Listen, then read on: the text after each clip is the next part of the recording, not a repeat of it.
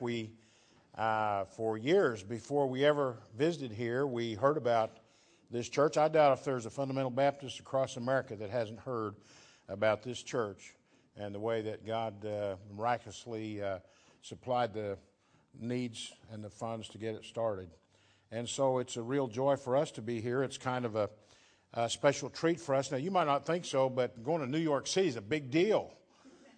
And uh, it's only been a few times in our life that we've been here. My sister used to teach school in the Bronx, and she lived here for, she lived in, uh, she finally moved over to New Jersey. She started out in uh, upstate New York. What's the name of that? White, White Plains, Peekskill area.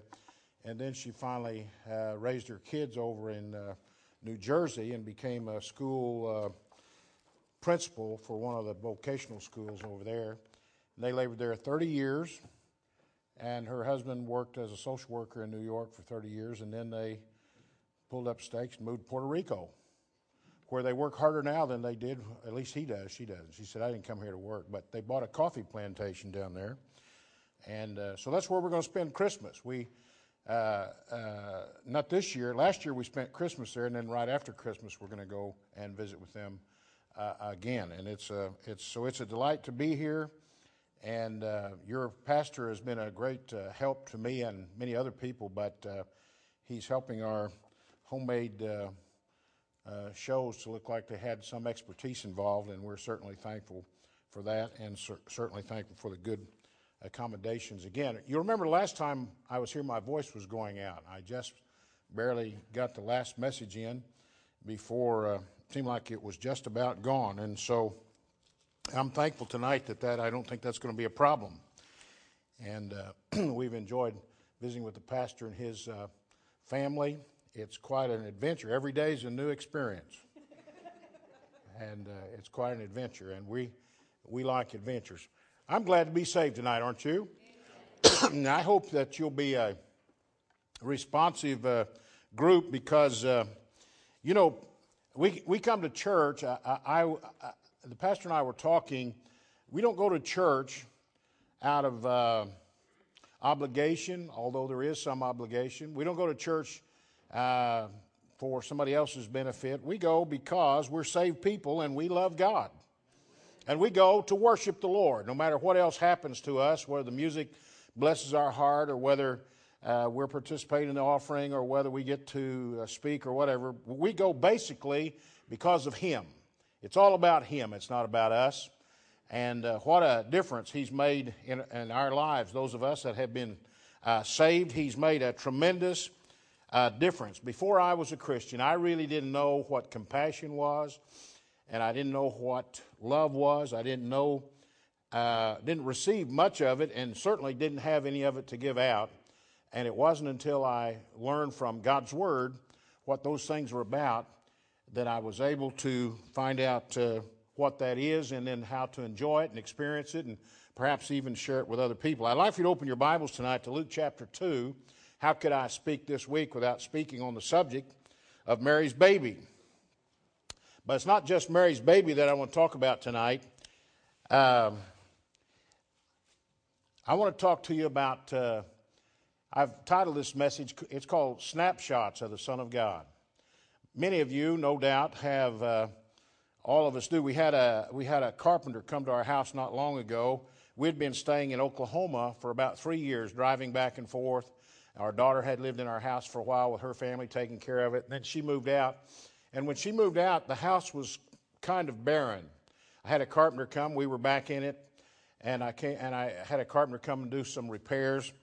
And he said, You know what I noticed about your house? I said, What? He said, There's no pictures anywhere. He said, Are you ashamed of your family? He said, There's no pictures of anybody in this house. And I got to thinking about it. And so we certainly do have pictures, but because my daughter was there for a while and then we've been busy, you know, we just never gave it a thought to uh, put the pictures back up or put new pictures up. So we've, we've taken care of some of that. But you know, everybody likes to show pictures, especially of their grandbabies. And then, picture, we have a great grandson. And, uh, you know, he got his first haircut recently, and my, we sent that picture to my son, and he said, Did you uh, do that yourself? I said, No, they paid $14.95 for that haircut. and it was all spiked up in the middle, and you know, I, it didn't look like it needed a professional job to do that. But uh, but we like uh, we like babies, don't we? And we like to enjoy them. And uh, you know, the Bible, uh, we have a rich heritage uh, in our families. Usually, photographs. In fact, those are some of the most tre- uh, pr- treasured things that people have are their photographs. That's what they want to get out of their house if it's going to catch on fires. Get the photographs, get the family albums, and of course, uh, documents and so forth, but pictures which cannot be replaced. And uh, so God's given us word pictures, and I'm so glad for the language of the Word of God that makes, uh, makes us to understand the stages in life of our Savior. You know, we don't worship a baby, though He was God even when He was a baby, and we don't worship a little boy, but there are stages in His life that help us to appreciate who He is and how he came and why he came. And so I want you to look with me in Luke chapter 2. Look at verse 8. Luke chapter 2 and verse 8, where the Bible says, And there were in the same uh, country shepherds abiding in the field, keeping watch over their flock by night. And lo, the angel of the Lord came upon them, and the glory of the Lord shone round about them, and they were sore afraid. And the angel said unto them, Fear not, for behold, I bring you good tidings of great joy, which shall be unto all people. For unto you is born this day in the city of David a Savior, which is Christ the Lord. And this shall be a sign unto you. You shall find the babe wrapped in swaddling clothes, lying in a manger. And suddenly there was with the angel a multitude of the heavenly host, praising God and saying, Glory to God in the highest, and on earth peace, goodwill toward men. And it came to pass, as the angels were gone away from them into heaven, the shepherds said one to another, Let us now go even unto Bethlehem, and see this thing which is come to pass, which the Lord hath made known unto us. There are some word pictures here that we want to pick up on because we want to look at the ongoing saga of what God wants us to see when He says, Behold. Let's bow our heads for just a moment. Father, tonight, we thank you for these folks who came out to worship the Lord with us tonight. We pray that you'll bless their hearts. And Lord, we pray that you'll open our understandings as we look at the scripture. We pray that you'll bless us and help us to grow some tonight. But whether we grow or not, Lord, help us to uh, fellowship one with another. But most of all, help us to worship Him. And uh, we'll thank you for it in Jesus' name. Amen. Now, I was going to share, uh, I want to share something with you that I, I just uh, cut out of a magazine recently. In June 2004, uh, the internet giant Google made an announcement that marked the apotheosis of the email age. Uh, they were going to offer users unlimited storage, and uh, this would mean that uh, a group of 450,000 machines scattered across the United States like underground missile bunkers. Uh, you could store emails, more emails than there are blades of grass in, in Kansas. That's a lot of emails, isn't it? And this is beyond, it's fact, uh, unprecedented. It is superhuman. It's, uh, and someone said, is God's inbox that big? Can you imagine how many uh, messages that God gets on a daily basis? And prior to this ele- electronic age, dictators and kings didn't have such uh, armories of, uh, of letters and boxes full of mail. But their capacity is dwarfed by the Herculean arms of an everyday individual's email box. And what a busy individual needs in this industrial strength capability for his, uh, his uh, uh, correspondence tool. Why do we need that much? In fact, this article goes on to say, can the brain even comprehend this much information? I don't think mine can. This humming and buzzing and megalopolis of uh, information and uh, send and receive and send and receive. And uh, they say the, the human brain is probably not wired to take that much. But listen to this the oldest love poem in the world that's been found, and of course, we all think of poetry around Christmas time, and then coming in February, the uh, Valentine's Day, we think of writing poems. I used to write some poems, but mine were all very simple, like roses are red, violets are blue, and you know, sugar sweet, that's why I love you, or, you know, simple things. Not very original. But the oldest love poem in the world uh, is behind glass in a case at the Museum of the Ancient Orient in Istanbul, Turkey. It was placed on display on Valentine's Day in 2006. It's carved in cuneiform. I don't know if you know what that is, but it's the printing of uh, uh, in hieroglyphics by those that were of the Arab world, Egyptians and so forth, uh, scratched into mud plates.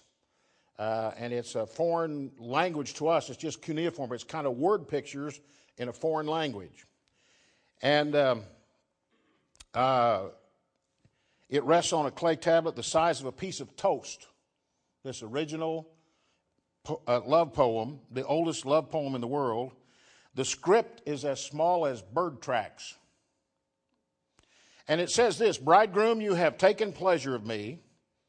And the poet, who is now a ghost lost to time, pleads in uh, the Sumerian language You have captivated me, let me stand trembling before you. That's not much better poetry than I could write. Certainly has lasted longer than mine have.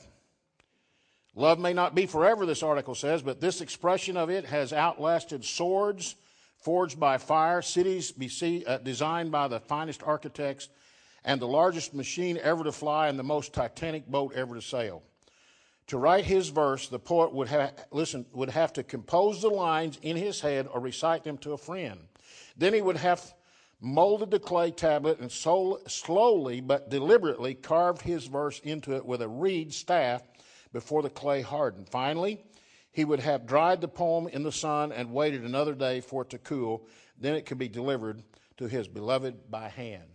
That's for just a two little sentence poem. It would take literally days to get it written, two sentences, and then delivered to the one he loved. But that piece has lasted outlasted any other, uh, uh, most all materials that have ever been printed and most all machines that have ever been used. It still stands as the oldest love poem ever written. And that's an interesting thing. I'll come back to that in just a moment. We notice in verse 10 and 11 of Luke chapter 2, uh, the Bible says, Behold, uh, Fear not, for behold, I bring you good tidings of great joy, which shall be unto all people. Now, that's been an oft repeated message. Almost everybody that knows anything about the Bible knows that verse. And it says uh, uh, in verse number 11 For unto you is born this day in the city of David a Savior, which is Christ the Lord. So, all through the Bible, God is pointing to this day. It's a day of great expectation. And. Uh, this is the first time that uh, the focus on that promised Savior uh, was coming to fruition. And uh, Isaiah predicted uh, 800 years before he was born, it says in Isaiah 7:14, "The Lord himself shall give you a sign, behold, a virgin or look, a virgin shall conceive and bear a son and shall call his name Emmanuel." Isaiah chapter 9, he said, "For unto us a child is born." Unto us a son is given, and the government shall be upon his shoulder, and his name shall be called Wonderful, Counselor, the Mighty God, the Everlasting Father, the Prince of Peace. Paul tells us in the book of Galatians, chapter 4 But when the fullness of time was come, God sent forth his Son, made of a woman, made under the law, to redeem them that were under the law, that we might receive the adoption of sons. I love to tell the story about two little boys that were at the water fountain in the grade school, and of course, all the other children were making fun of one because he was adopted, and they constantly poked at him and made fun and made uh, irreverent uh, uh, suggestions about where he came from and who his family really was, and his parents didn't really want him; they were just trying to help him out. And and uh, he finally had enough of it, and he got angry, and he said, "Well," he said, uh, "he said my parents chose me." He said, Your parents had to take who they got. I'm glad to be chosen by God. I certainly didn't deserve to be in the family of God. There's nothing that I ever did, nor nothing that I ever knew, or nothing that I ever practiced. that made me worthy to be called a child of God. And it was a long time uh, before I really understood how much God loved me. And that's the message of Christmas, and that's what all these uh, snapshots of the Savior are about. God has a love message for the world, and it says, I love you. I love you. I don't know how many times he has to say it. I don't know how many ways he has to say it, but we need to understand the message of God's word is that God loves us. And uh, like that uh, little boy, undeserved, uh, we have so much just by divine grace that we didn't deserve. We couldn't have purchased, and we don't uh, have any way to measure up to it or, or live up to the expectations without His great grace and help.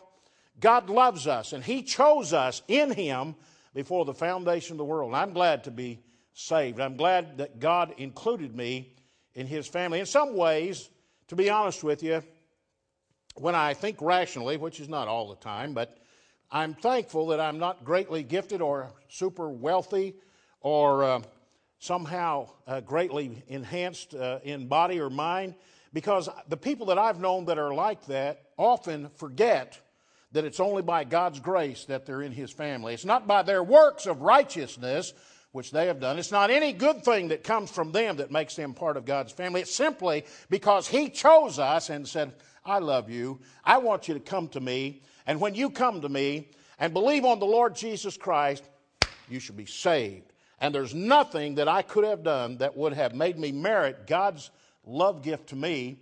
And so I'm thankful just to be who I am and that God knows who I am and He loves me for His own purpose, not for my purpose, for His own purpose and glory. So, first of all, we see Behold the Baby. When we look at our family albums, isn't that where we go? We say, well, let's start at the beginning. And the person sitting there saying, okay. Now, that'd be tough in this family, wouldn't it? We want to look at the baby pictures of every baby and follow them all through life. That'd be a long night. And thankfully, I think they've got it all on video mostly here. So, but that's what happens, you know. We say, well, let's show our wedding pictures. And so you do that, and they say, Is that really you? That doesn't look like you. And uh, usually they'll say, Oh, you weren't fat then, or, you know, something like that. And, and so we go all the way back and we look at the baby pictures. And the next thing we do, if, um, and the Lord gave us another snapshot. 12 years later, the Lord, we didn't hear much about him. We didn't hear anything about his life or what he did uh, for 12 years. Now, in Rhode Island, uh, the Catholic tradition is that when he was a little boy, when people made fun of him, they, he turned them into doves and they flew away. But I didn't read that in the Word of God. In fact, I didn't read anything about his life from the time he was born uh, until he was 12 years old. If you look with me in, uh, and look at this other uh, snapshot in Luke chapter 2 and verse uh, 49, the Bible says here, and he said unto him, How is it that you sought me? Wished you not that I must be about my father's business? This is when uh, they went to the temple, and and uh, uh, his mother said, uh, uh, Son, why hast thou dealt with us? Behold, thy father and and and I have sought the sorrowing. They uh, they thought he had been lost or kidnapped. And uh, he said to them, Did you not know that I must be about my father's business? Wouldn't it have been good if from 12 years old, uh, it would have saved me a lot of grief in life if at the age of 12 years old I, understand, I understood that God loved me and had purpose for my life and I must be about his business. Jesus said, I do always those things that please him. Wouldn't it be good if teenagers today and young people today would say, My father loves me and I must be about his business. I do always those things that please him. That's a good way to start a life, isn't it? That's what I said. That's a good way to start a life, isn't it? This is interactive here. You know, we're both involved in this. And so, and so, behold the Father's Son. And this speaks of obedience. And uh, certainly a good example for us. Uh, Christ is not just a good example, but it is an example in his childhood life that he was obedient to his father and he was sensitive to his father's will uh, for him.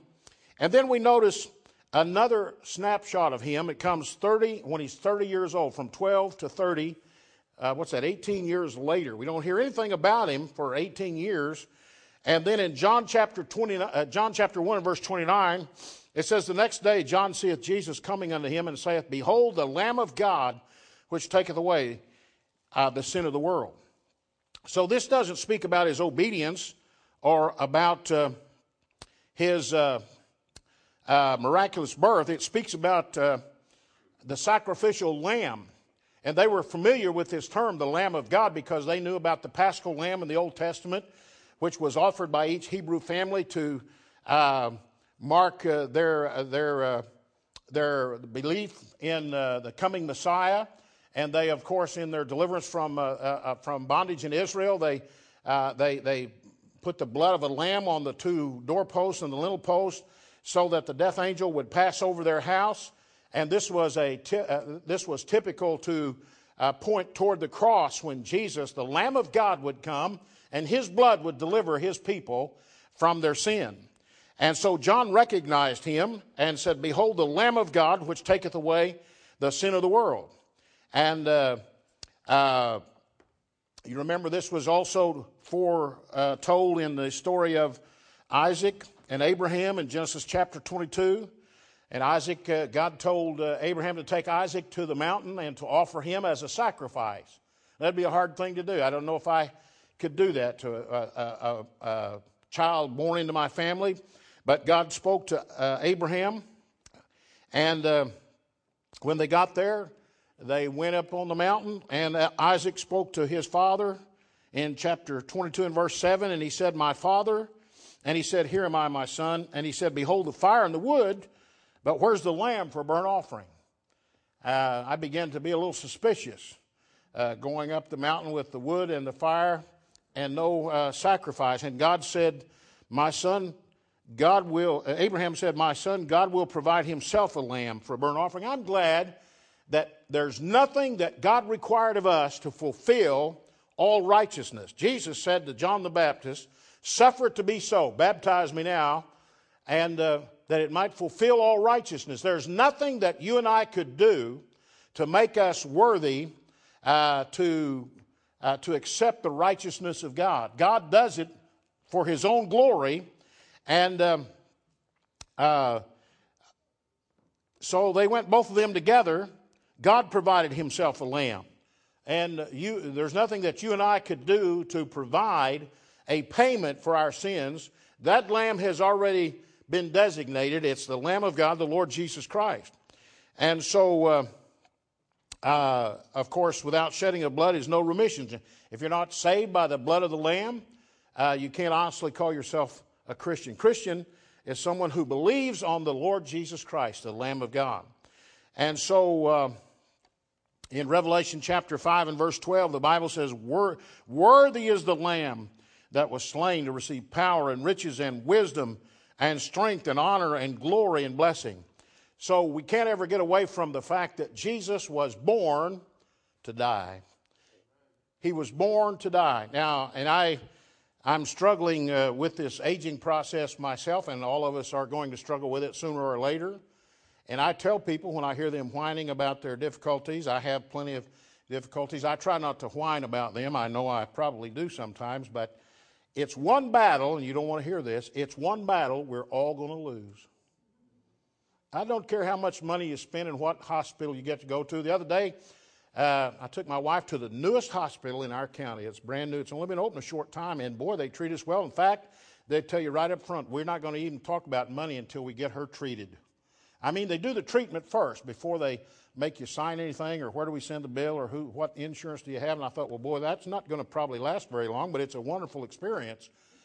And, uh, and but it's a, the truth is that all of us are going to lose that battle sooner or later. That's why it's so important that while we have the mental capacity and the ability to believe on the Lord Jesus Christ, the one that says over and over and over, I love you. I love you. I want you to come to heaven and live with me.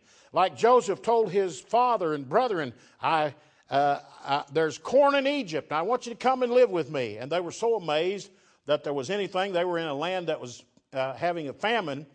But because of his love for them, like Jesus' love for us, he wants us to come and live with him. we see another snapshot, three and a half years after this, when Jesus would have been about three, 33 and a half years old, in John chapter 19 and verse 4. And this is not about the lamb, this is about the sinless one, the man. Jesus, the sinless man. You know, Jesus uh,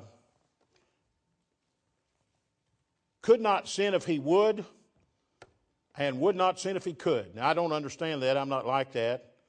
I could sin and do, and when I won't sin, I do anyway sometimes. And but Jesus would not. He was laminated, God and man, in one person, the man of God, Jesus Christ, the God man. In John chapter 19 and verse 4, Pilate therefore went forth again and said unto them, Behold, I bring him forth to you that you may know that I find no fault in him. And then Jesus came forth wearing the crown of thorns and the purple robe. And Pilate saith unto them, Behold the man. When the chief priests, therefore, and officers saw him, they cried out, Crucify him, crucify him.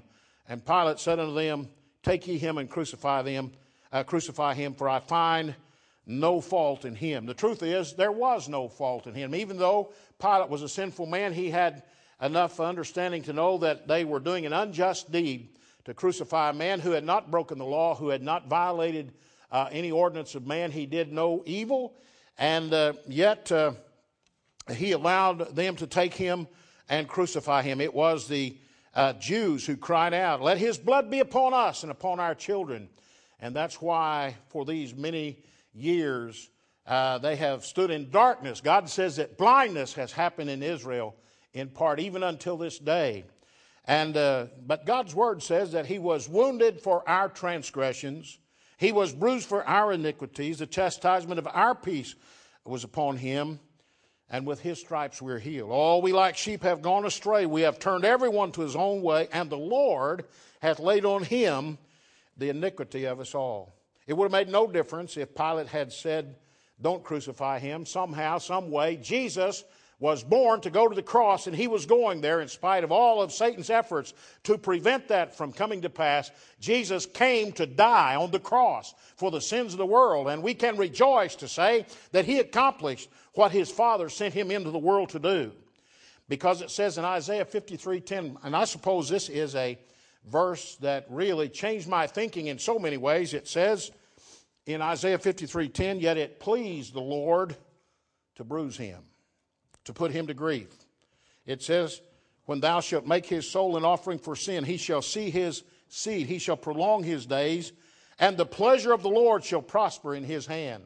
I've never understood exactly how it could please the Lord for him to die. But when the Lord looked past the cross, he saw the multitudes of people who he could never have fellowship with because of this sin cursed world and the sin curse that was on humanity. He could never have fellowship with all the multitudes of the people, but as he looked past the cross and ignored the cry when Jesus said, My God, my God, why hast thou forsaken me? And he turned his back on him and looked, and what he saw was the multitudes of people, you and I included,